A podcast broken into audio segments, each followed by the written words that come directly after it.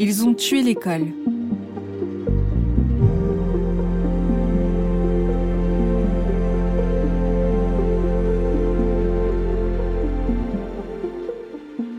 Chapitre 5 Double peine. Fin janvier dehors, c'est la tempête. J'arrive trempée pour vivre l'un des pires remplacements de mon année scolaire dans une classe de maternelle en REP+, à Bobigny. Le directeur me met en garde. Iago est un grand diabétique qui nécessite une attention particulière malgré la venue trois fois par jour d'une infirmière qui contrôle son taux de glycémie. L'angoisse. Dans la classe, il y a aussi Sarah, une petite fille qui n'a pas encore été diagnostiquée mais qui souffre de TOC, de troubles obsessionnels compulsifs. Elle répète en boucle les mêmes mots, on ne sait pas encore ce qu'elle a, prévient le directeur.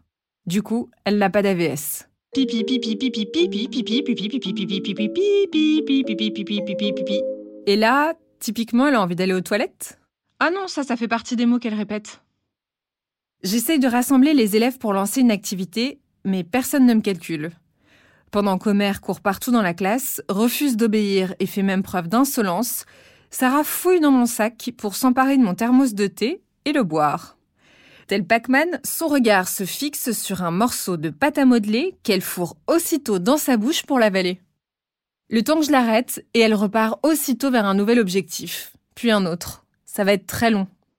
Je n'arrive pas à mettre correctement les élèves au travail de toute la matinée. Homer continue à me provoquer. Yago vient me voir plusieurs fois pour me dire qu'il se sent faible. Je finis par l'emmener chez le directeur pour ne prendre aucun risque. Yago, ça va pas recommencer, on joue pas avec ton état de santé, ton taux est parfaitement correct. Toutes les heures, avec un grand sourire, Yago m'explique qu'il se sent faible, soit pour éviter de travailler, soit pour me tester. Pendant ce temps, mon cerveau apprend à débrancher pour ne plus entendre Sarah qui répète les mêmes mots en continu. Maman, maman, maman, maman, maman, maman, maman, maman, maman, maman. Pipi, pipi, pipi, pipi, pipi, pipi, pipi, pipi, pipi, pipi. Bonbon, bonbon, bonbon, bonbon, bonbon, bonbon, bonbon, bonbon, bonbon. Sarah crache aussi comme un petit chat agressif.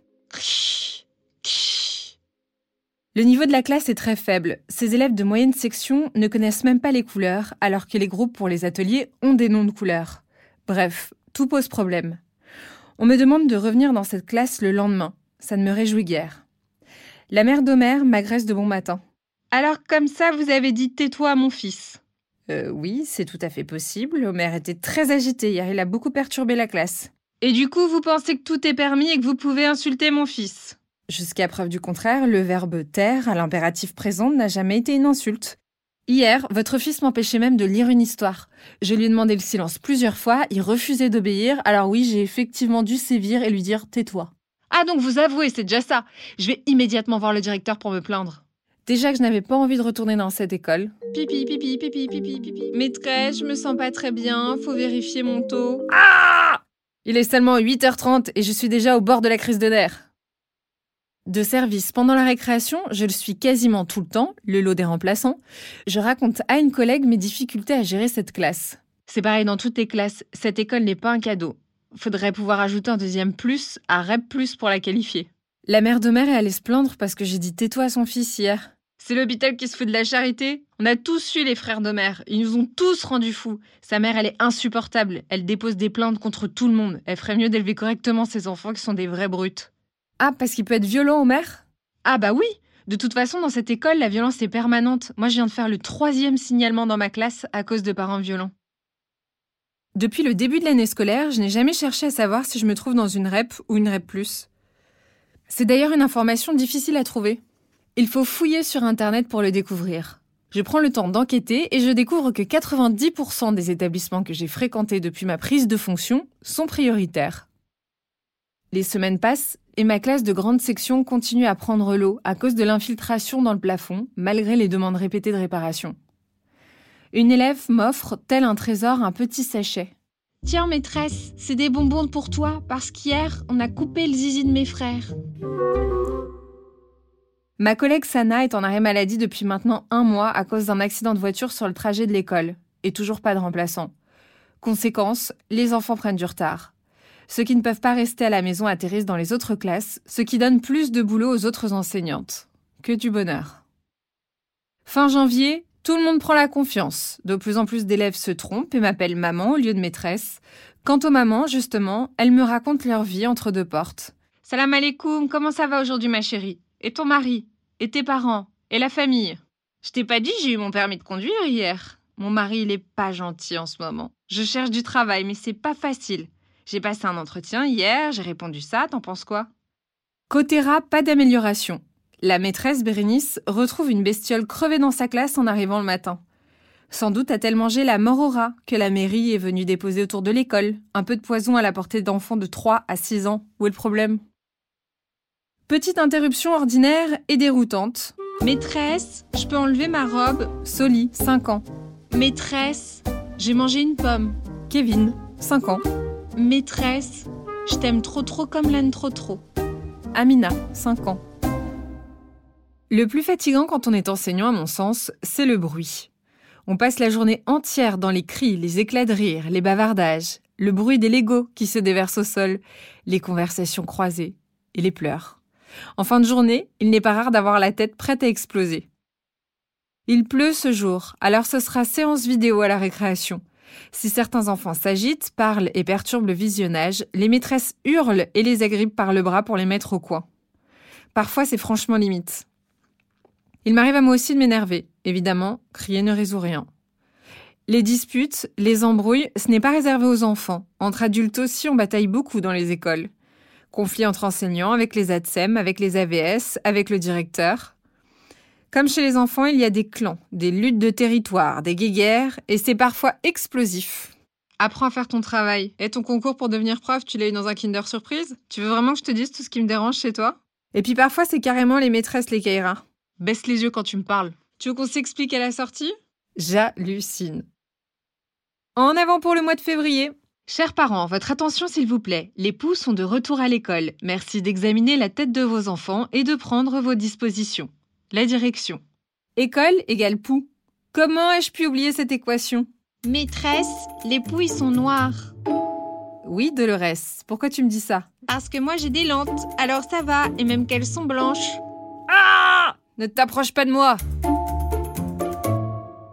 Et si on parlait alimentation maintenant? Qui veut me raconter ce qu'il a mangé ce matin au petit déjeuner Moi j'ai mangé une glace à la vanille. Maîtresse, moi j'ai bu du thé. Même question après le déjeuner De la baguette avec du sucre, c'était très bon. Des patates Tu veux dire des pommes de terre, Yana Non maîtresse, c'était des patates. On enchaîne avec la date.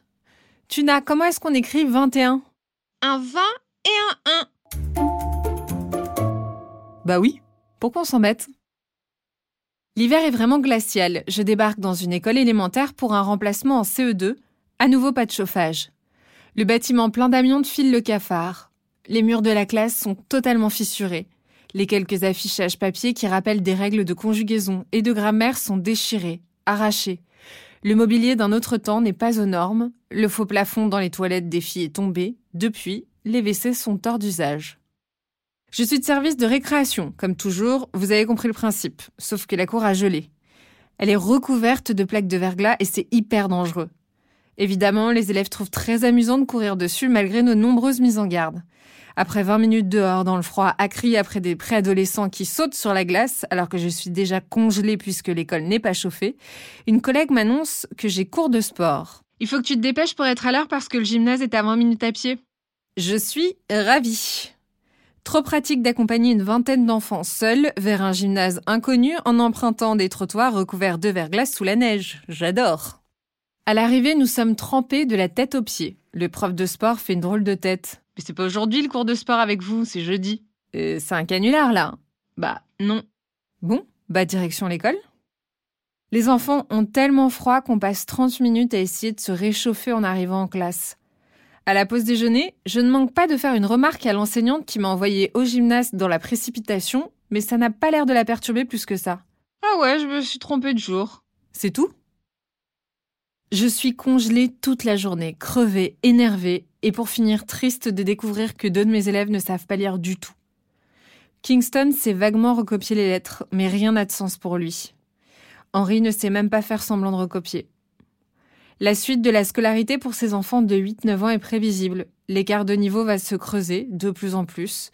Personne ne prendra le temps de leur venir en aide et ils seront très bientôt orientés vers une voie professionnelle.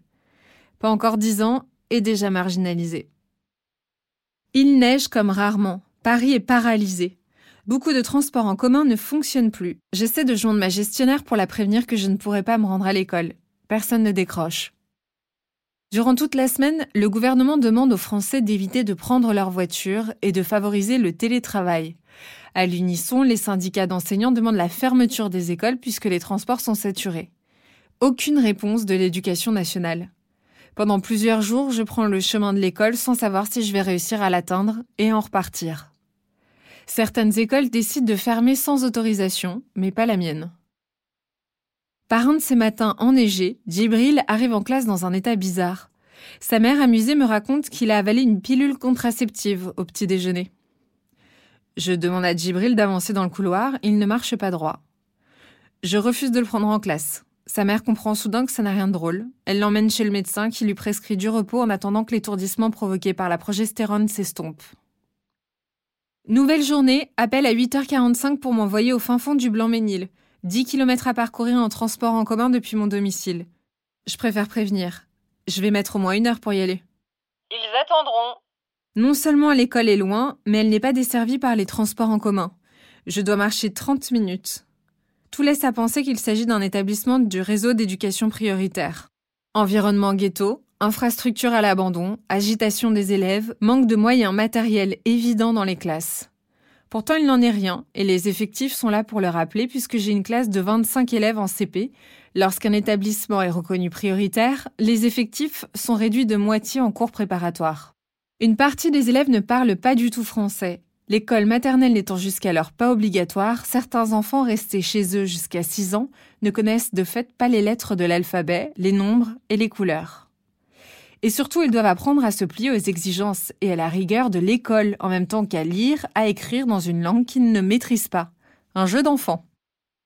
J'arrive à peine en classe et Manolo essaie de piquer mon téléphone portable coincé dans la poche arrière de mon jean pendant qu'Ethan fouille dans mon sac à dos déposé derrière le bureau. Parfois, je m'arrête et je cherche la caméra cachée. Je remplace Jim Carrey dans le Truman Show, c'est ça? Aujourd'hui, mes collègues ont organisé une évaluation commune pour toutes les classes de CP. Seuls quatre de mes élèves comprennent ne serait-ce que l'énoncé. L'après-midi, le directeur de l'école vient faire une intervention sur le harcèlement scolaire. Qu'est-ce qu'un harceleur? Un malpoli Stella, 6 ans. Malgré la maladresse des explications du directeur, les élèves finissent par saisir le concept. On leur demande alors de dessiner une scène qui représente, selon eux, une forme de harcèlement.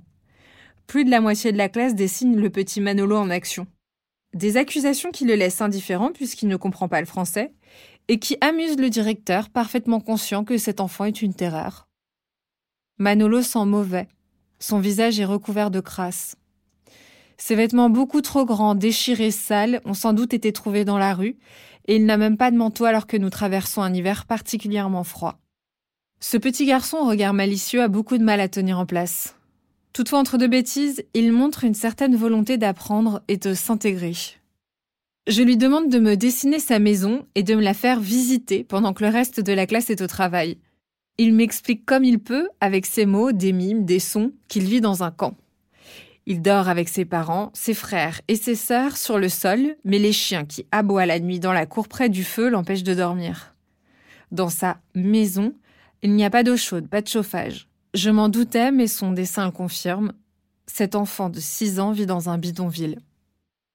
À la sortie des classes, sur le chemin de 30 minutes qui me ramène au tram, je tombe sur Manolo avec sa mère et sa sœur qui font les poubelles.